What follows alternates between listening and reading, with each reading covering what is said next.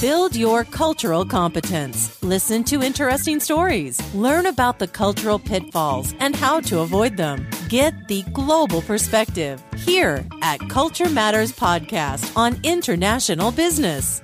We help you understand cultural diversity better by interviewing real people with real experiences, helping you develop your cultural competence. Here's your host, Chris Smith. My guest this week is Dorothy Dalton. Dorothy is an international talent management strategist who connects people, organizations, and opportunities.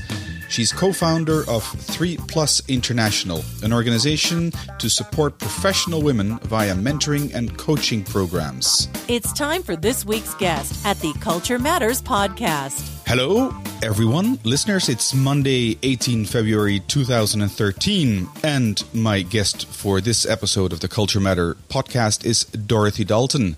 Good morning, or good afternoon, or good evening, Dorothy. Um, good morning. Um, I'm in sunny Belgium right now. It's actually, we've got a blue sky and lots of sun, so it's a, it's a good change from the past couple of weeks. Excellent. Well, I'm, I'm not that far. I'm in Belgium as well. You, I think you're in the, in the Brussels area, if I'm not mistaken. Yeah, that's right. Yeah, and I'm yeah. about 20 kilometers outside of uh, of Brussels, and here we also have blue skies, so that's nice. But maybe if you're listening as an uh, uh, as a listener to this podcast, you're listening to this in the future, and we don't know at what time you're listening. So, hence the introduction of a good morning, afternoon, or good evening.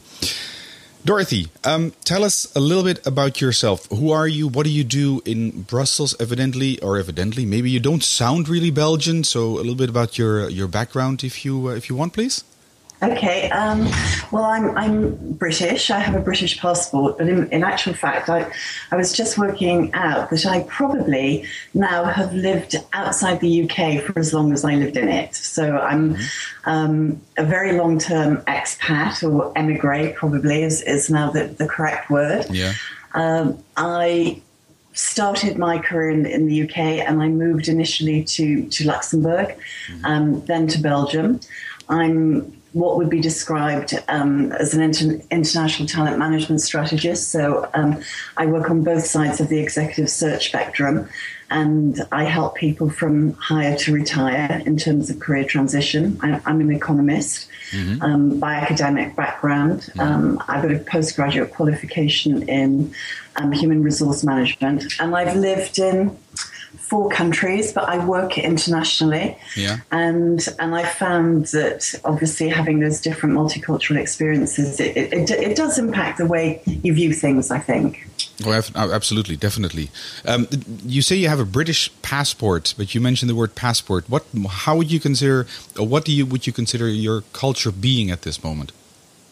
Um, I think I'm a hybrid, actually. I, I, think of myself as being European, mm-hmm. probably. Um, when I go back to the UK, I find that I'm I'm not quite a foreigner in my own country, but similar, similarly that yeah. that I notice the pace of change that things that have happened when I've been gone, which I haven't been part of.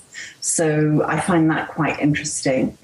I, I, think that I mean I'm sure that you've heard of the the term third culture. That so mm-hmm. people who have a, a passport that's different to, to the, the country exactly. and culture where they live. So I mean that's that's how I feel. I, I feel a hybrid. A hybrid, and that means if you go back to the UK, you still um, how do you say you still understand how the game is played, how the the, the British game game of life is played. Um, partly, um, but, but not totally anymore. I mean, and I think that's one of the disadvantages of, of being a very long term um, expat is that you don't totally understand any culture 100%. Yeah. You have a good you have a good working knowledge of the countries that you live in and you've been accepted into. Um, but also, when you've been gone for as long as I have, you don't totally understand anymore the way things work in, in what used to be your home. Yeah. I mean, you were, because I haven't lived there for 30 years now. So that's a long time. In, in, in which other countries have you lived? Because you mentioned four countries. Well, I'm counting England and Wales as, as two different countries, okay. as the way that as the way that Belgian people might even ca- um, count Flanders and, and Wallon, Wallonie as, as being different. I've lived in Luxembourg and I've lived in Belgium. Ah, okay, excellent. And and um, which country do you prefer the most, if if you can say that? No, I can't. I, I can't actually. I think they're all they're all different. Um, I, I enjoyed living in Luxembourg. I, I, had my kids in Luxembourg, and it's a great place to bring up kids when they're little. Um, very small country, everything is very compact and easy. Um, so, um, very good in that respect. Um, I was glad to move to Brussels because it was wider. My kids were older, and they, they wanted to be in, in you know bigger city in their teenage years. Um, but obviously, I enjoyed living in England and Wales as well. So, I, I think they all have different aspects which are, are useful and, yeah. and which I enjoyed. Yeah, it's my experience that people who, uh, like yourself, are not living in their own country are um, are a little bit how do you say off their own their their passport culture if you understand what i'm saying i mean you have a british passport but you live you've lived for so long in another country belgium in this case that means that that doesn't make you totally british in from the start on no, absolutely. I absolutely agree with that. And yeah. as I say, when I go back uh, and, and, I've got um, family um, living there, when I go back, that I, that I see developments which I haven't been part of, which are not a barrier, but it, it, I almost view it like an academic exercise, a cultural overview. Oh, yeah, that's that's happened. That's happening now in the UK. Oh, that's interesting. Is it? And, yeah. Sorry. And and so I, I just almost um, it's as though I'm looking from the outside in. Yeah, yeah. It's like you're you're part. You're an actor in a in a in a movie in a way where you can step in and step out. Yeah, yeah, yeah, exactly. Yeah, that's what I experience as well when I go back to my, my home country, which is the Netherlands, which is again is not that far from from where uh, where I'm currently living. It's nice to go back, but it's even better to to leave again.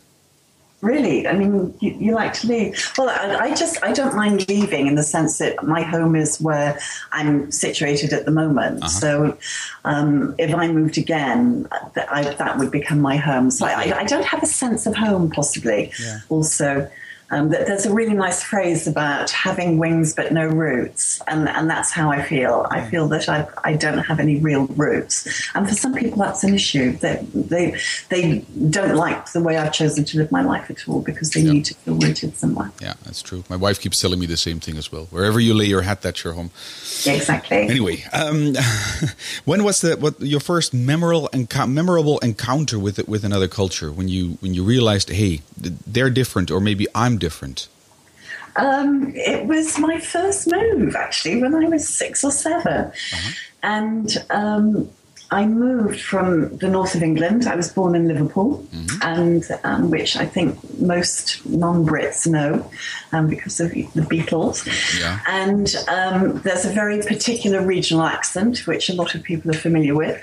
And I moved to South Wales, which uh-huh. is only 200 miles away, but once again, very different region culture.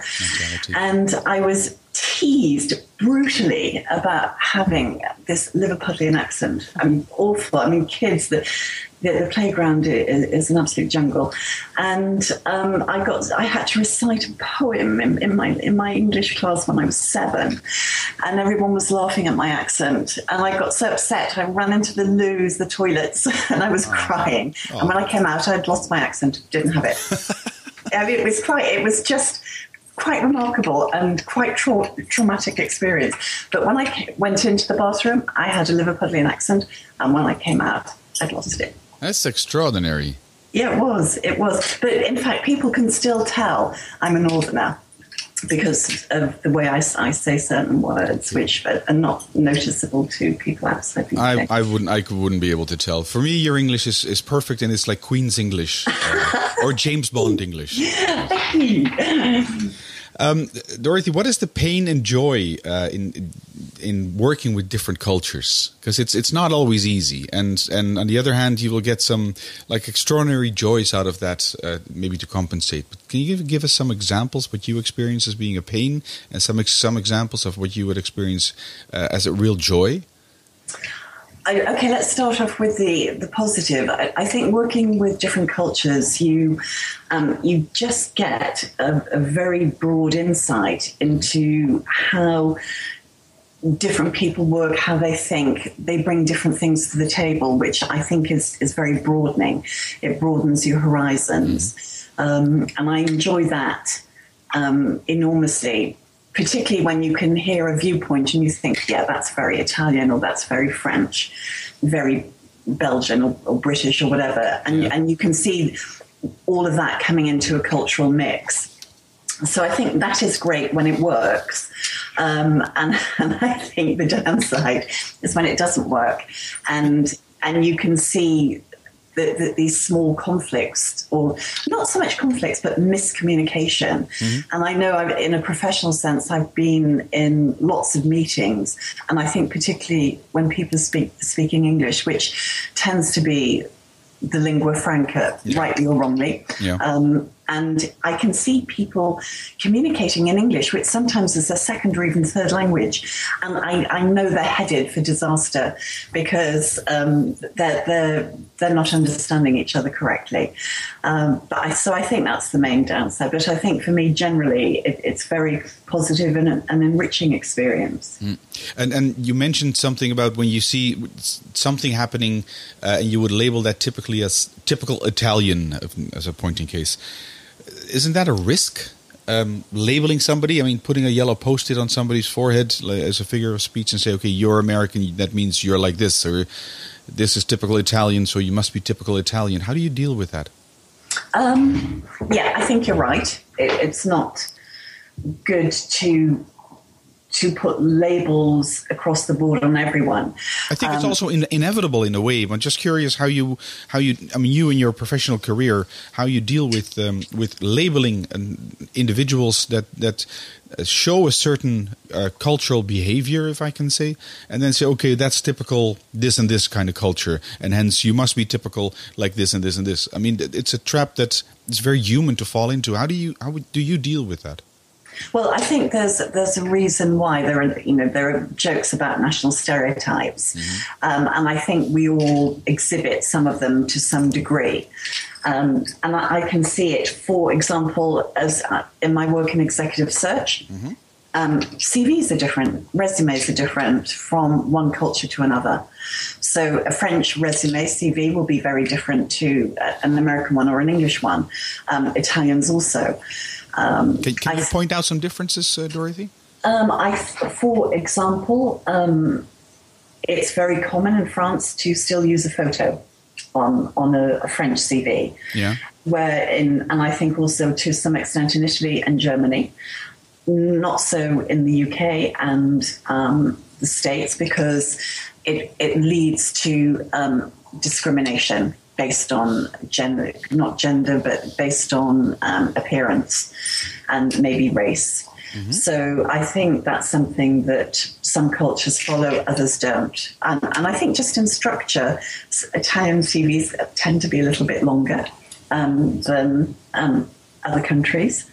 I think that's because Italians are very vocal and they like to talk a lot, and that's okay. You know, they're probably the Italians are like on their phones to you now. Yeah. Um, no. But I, I think that's that's is is something that I've noticed over That's, the years. that's actually very interesting. I know about the differences in, in CVs. Uh, for instance, uh, uh, being Dutch myself, I know the Dutch don't exaggerate as much as compared and relatively compared the say the Americans, for instance. I mean, an, an American CV is almost like selling Superman in a way, and you know, and there's a there's a because there's if if a, if an American would speak French three words, he would say his the command of French would be average while it, a Dutch CV and I think a German CV would then state what's your your level of French, and that, that would be like three words. Yeah, I mean, very I, literal. I, I think that, but it, but that's also changing too as um, companies become multinational and cross border. Is that and recruitment practices are changing and becoming more driven by internet. Um, applications and uploading of CVs, so that there is a, a slight shift in, if, if you like, creating a personal brand, which is you know self promotion. So there is a sales content, I think, um, in Anglo-Saxon CVs, which you don't find in, Yep. in other cultures for Yeah. sure. Is there is it actually springs to mind uh, uh, an interesting uh, idea here to write something, or maybe you have written, or maybe you know where that's available. How to culturally structure your CV? Is there like a checklist available that you know of? Um, I mean, put, yes, put a picture. No, put a picture. Um, uh, exaggerate is the wrong word to my, use. But my workshops. Um, I mean, I, I coach um, an MBA class, an international MBA class in um, in, in, Paris, mm-hmm. and at, a, at a, um, a, business school, and that is exactly one of the things that we do because they all of the candidates come from different parts of the world, mm-hmm. and that's exactly what what would you do. Um, it would be very different, though. For example, if you're a German and you're applying to a German company in Germany, yeah. you would use a different document than if you were applying to um, an American company in Germany. And that's how that's what you, you, that's what you teach people during this MBA part, of this MBA. Yeah, course. I mean that's that's what I would say that that at one time we all used to have a static CV, yeah. um, and those days are gone. So everybody has to tweak their CV and make it relevant to um, the, the, target um, that they're applying for, either the target company or the target position. So it, it is different Excellent. Use this as a little bridge, if I may, because um, um, my computer is open, my computer screen is open, and I'm looking um, at your photograph on your LinkedIn profile. Yeah. You are in executive search. Um, how? What is your your cultural uh, assessment, if you want, of LinkedIn as a um, as a CV platform or professional linking platform. Very often, the reason I'm asking, very often people ask me, uh, "Can you write? Can you write us a short bio of yourself?" When I have to do a, uh, a workshop or a presentation of some sort somewhere, then I usually refer them to my LinkedIn profile, which has, which is my CV. I consider that being my my extended CV, and people can take out what they need. How how do you deal with that? Is is LinkedIn a good um, example for for culturally CV, cultural nat- natural CV? Yeah, for me, for me it is. Um, I mean, I, I, think LinkedIn is is now become indispensable for any professional person who either wants to network, be connected, mm-hmm. um, make themselves visible in in a professional sense. So, absolutely. I mean, I, I anyone I coach, I would always advise them to have a LinkedIn profile, and I'm not on the LinkedIn payroll, by the way. Um, but having said that, different online platforms uh, have different strengths in different regions. So Germany, Xing is very significant, yeah. and in France, Italy, Spain, Viadeo is is also very important. So once again, it depends.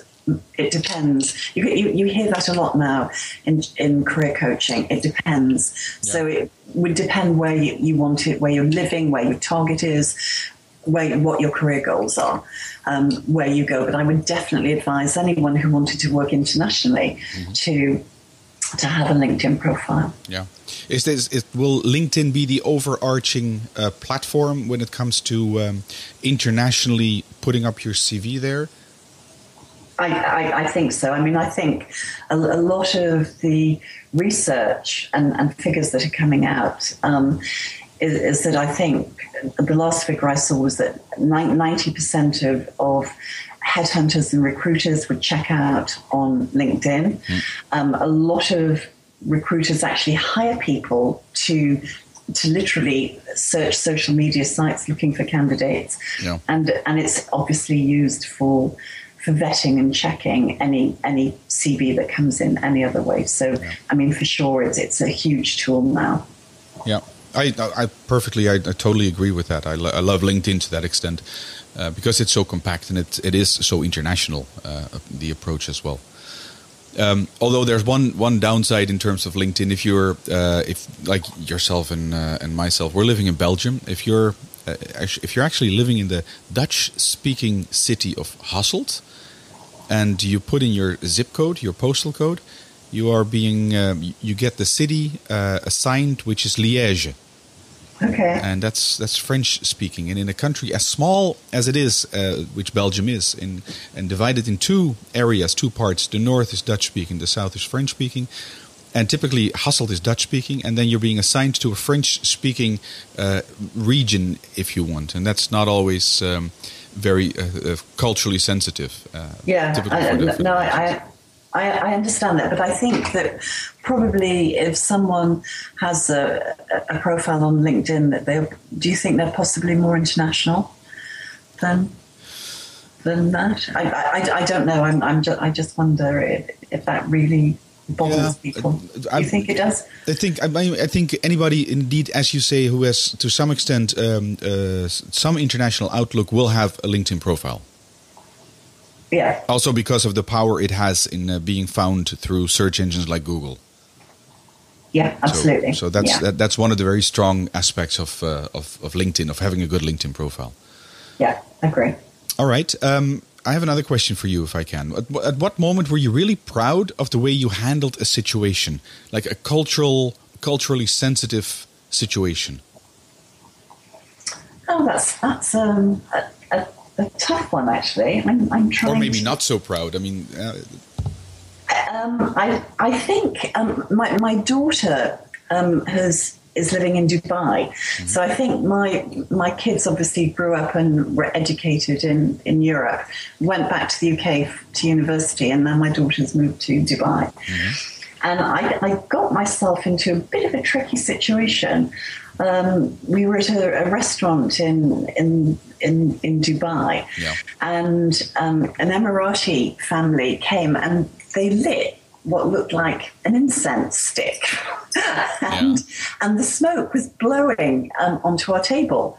And and I asked the waiter if if he would mind asking him if, if they moved it, and so that it was out of out of not blowing on us. And apparently that was a massive faux pas. Um, that I should never have done that. And and in fact it, it was fine, nothing happened. But I, I could have caused very inadvertently a yeah. situation. Yeah, yeah, so um, that was my most recent and worst memory, I think. That's it's from an individualistic standpoint. It's very uh, and and and if you want a low power distance um, perspective, that's a very interesting uh, approach to actually tell the sheikh to um, to to put out his incense. Yeah, yeah I, I mean, I could have. Uh, my daughter saying, "Oh my God, mum, you, you, you, could be on the next plane." Absolutely, so. yeah, and that, it just goes to show. I mean, you work internationally. You are uh, British, working in an international environment. You work with different cultures all the time, and still we keep on making these mistakes. Uh.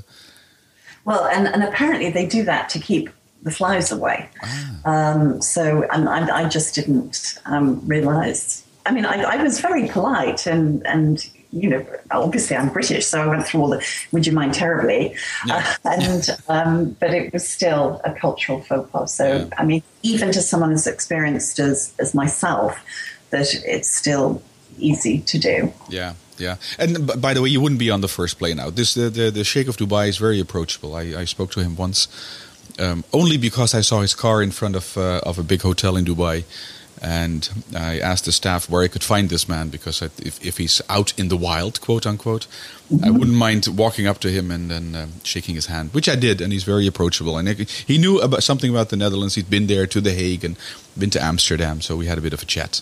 So, oh right, okay. Oh well, that's that's reassuring, but I still won't make that mistake again. very approachable. All right. Um, you mentioned something about uh, apolo- being very apologetic, the British way.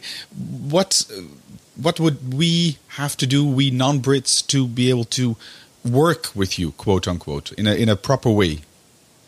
Um, I think I think it's about language structure, partly. I mean, for example, I I, I think that Brits would con- consider Dutch people to be quite direct, rude, and um, well, I'm used to it and I quite like it. Uh-huh. Um, but I, th- I think um, it's it's quite direct. Um, you're quite direct in, in your communication, uh-huh. and um, this is something that that Brits are not direct generally, mm-hmm. and um, so you, quite often you have to, to look for what's not being said, or to yeah. read the subtext in in in, in the um, the underplay or the understatement. I think we quite understate. Uh, and we, we do go through it. Would you mind terribly? May I? And all this sort of stuff. Yeah, yeah. I think the, the, the nicest example in this is when a Brit tells you, "I'm sure it's my fault." Then it's actually the other way around. Yeah, no, well, you think it's totally your fault. Yeah, well, while the rest of the nation, the, re- uh, the rest of the world actually thinks if you say, if you tell me, uh, Dorothy tells Chris, I'm sure it's my fault, then Chris thinks I know it's your fault. Because and I'm glad you actually acknowledged that this time. yeah, and you actually you mean the 180 degrees difference, huh? The opposite. yeah, quite quite often. So it's actually I'm saying that, but really it's your fault. so we we I think I think non non Brits find that sort of subtext quite difficult to follow, and some of the protocols, Absolutely. and particularly language. Um, because there are more words in, in English, I think, than other languages, and it's quite complex. And there are lots of subtleties that don't exist in, in other languages. I mean, and, and you would say Americans do it differently, do that differently as well, are not as indirect as the Brits are. Um, yeah, I, th- I, think the not at the not as yeah. And let me think what that is. They are more direct than the, the Brits. And, and George Bernard Shaw said, didn't he, the um, America and Britain, two nations divided by a common language. Yep. And sometimes I, I can see, particularly with Brits and Americans, that they they are completely miscommunicating. And sometimes I've been in situations where they said, I, I don't understand what, what you've said. Yeah. On that note, um, Dorothy, you being British, is there something? Do you get the American political correctness? And because it's it's so difficult for non-Americans to to be able to suss out to feel when they can say certain things in certain situations. I, I, I do because I, I, work a lot in the states, ah. and, and in fact, I'm going to over to Boston um, next week to to run a workshop, uh-huh. and there are certain things that I might say in um, in in an international environment that I would be mindful of saying um, in an American environment. And I, will have to, some quotes that I use, yeah. and I'm I'm going to check with my business associate over there if, if they're appropriate. Mm. So, I mean, I would check you have to. I have. I think you have to be more careful um, in an American environment that, that, you do in an international or British environment. Yeah. I agree. We're, we're, less politically correct. Yeah, yeah. I find that very a very difficult component in American uh, American culture. In and by itself, it's relatively easy.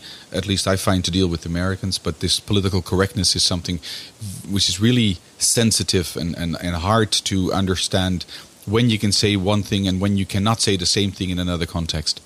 Yeah, no, I, I, I, agree. And it's also confusing because I think also we see so much on television and films yeah. that where, which is the reverse. So you, you, think there is a wider acceptance, but I think in, in everyday life it, yeah. it is it is more politically correct. Yeah. Excellent.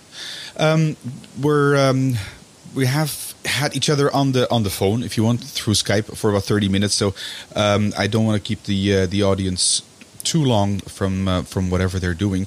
Uh, so I have one, no, two final questions for you, if I can. A, a few words of wisdom from your your side to uh, the audience. Can you give uh, the listening audience three cultural tips when dealing with another culture? I think one of the most important things is to um, what I would call attentive listening, so that to attentive listening, attentive listening, yeah. so not to to listen and observe yeah. before speaking usually. And, and to ask and to ask questions. So if you if you find yourself confused about something to to ask to ask questions that are, um, are appropriate. Rather than go oh my god you don't do that here do you? But rather you know what help me understand why you do that. Yeah and to really find out what the situation because the, the, sometimes there are almost always reasons why people do things in a certain way. And rather than taking a, a position before you know about it to, to ask questions to get them to explain the background. I think that would be um, one of my main tips. Excellent. I'm so glad you said that because this is something that I, when I get the question like, "What should I do?" Uh, when I do a training, a workshop, and, and somebody in the in the in the group actually asks a question, "What should I do?" and and I I've I've always said, and I've always done exactly what you just said. Ask if you don't understand ask why are you doing this and this i don't understand can you explain and i've never i've never found anybody ever being from any culture being offended by asking if you if if they can explain what they're doing yeah, exactly. And I think uh, I think provided that you go in with the the right attitude and that you're not culturally arrogant. Mm. And I think sometimes people are culturally arrogant. They think that their way is better than anybody else's. Yeah. And it's not necessarily better, it's just different. Yep. Um, so definitely ask questions, listen, observe as well. And Attentive listening and asking questions. Yeah, exactly. Excellent. Okay. Any other tips? Um, I think wherever you go, wherever you live, always try and learn at least some of the local languages. Yeah. Because I think that's something that um, some people are not good at and it puts them at a disadvantage. And I think it just shows that you care and you're happy to be part of a different culture, even if you just have the basics. You know, you can order a beer or you can say good morning or thank you or whatever. But if you have some some basics, yeah. um, I think that's always helpful. And my third tip would be that wherever you go, if you're moving, particularly if you're relocating, accept all invitations in, in the first six months. Mm. I, I think that you might not end up being really close friends with the, the first people you meet. Yeah. But it's just about extending your network, and it's just a way of of reaching out and giving yourself greater opportunities yep. to to make new friends and new yeah. people. Very much agree. Excellent. Very wise wise tips. Thank you so much, Dorothy. You're welcome. Where can um, where can people reach you? Well, you can look at my website. Um, so that's www.dorothydalton.com. Mm-hmm. Um, I'm on Twitter. Mm-hmm. I'm very active on Twitter. Uh, um, at Dorothy Dalton, and obviously on LinkedIn. And if anyone wants to connect with me on LinkedIn or to follow me on Twitter, always what, delighted. Yeah, what's your preferred channel? Twitter? Um, no, I, I, I, like them both actually for different reasons. So LinkedIn, I, I use for professional networking, uh-huh. and and Twitter, I just like because it's fun. Twitter addict. No, I'm not an addict, but it definitely suits me okay. for sure. All right, I'll put um, uh, I'll put all the links to your uh, Twitter handle and your LinkedIn profile, website, etc. I'll put that all on the uh, and also three plusinternational.com yeah, is there perfect. as well. I'll put yeah, that on excellent. the show notes so um, uh, the listeners, if you want to, uh, uh, didn't get any spelling or if you want to look it up, just go to culturematters.com and then find the episode with Dorothy Dalton under the podcast menu. Dorothy, it's been an absolute pleasure. I hope I said that in the in the most uh, polite way I could do. Uh, Absolutely, with, with, with, all the best intentions, at least. Yeah, no, it was it was it was fun. I enjoyed myself, and and I hope people um, get something out of out of your podcast. All right, thanks so much, and we'll speak later. Okay, thank you. Have a good day. Bye. Bye.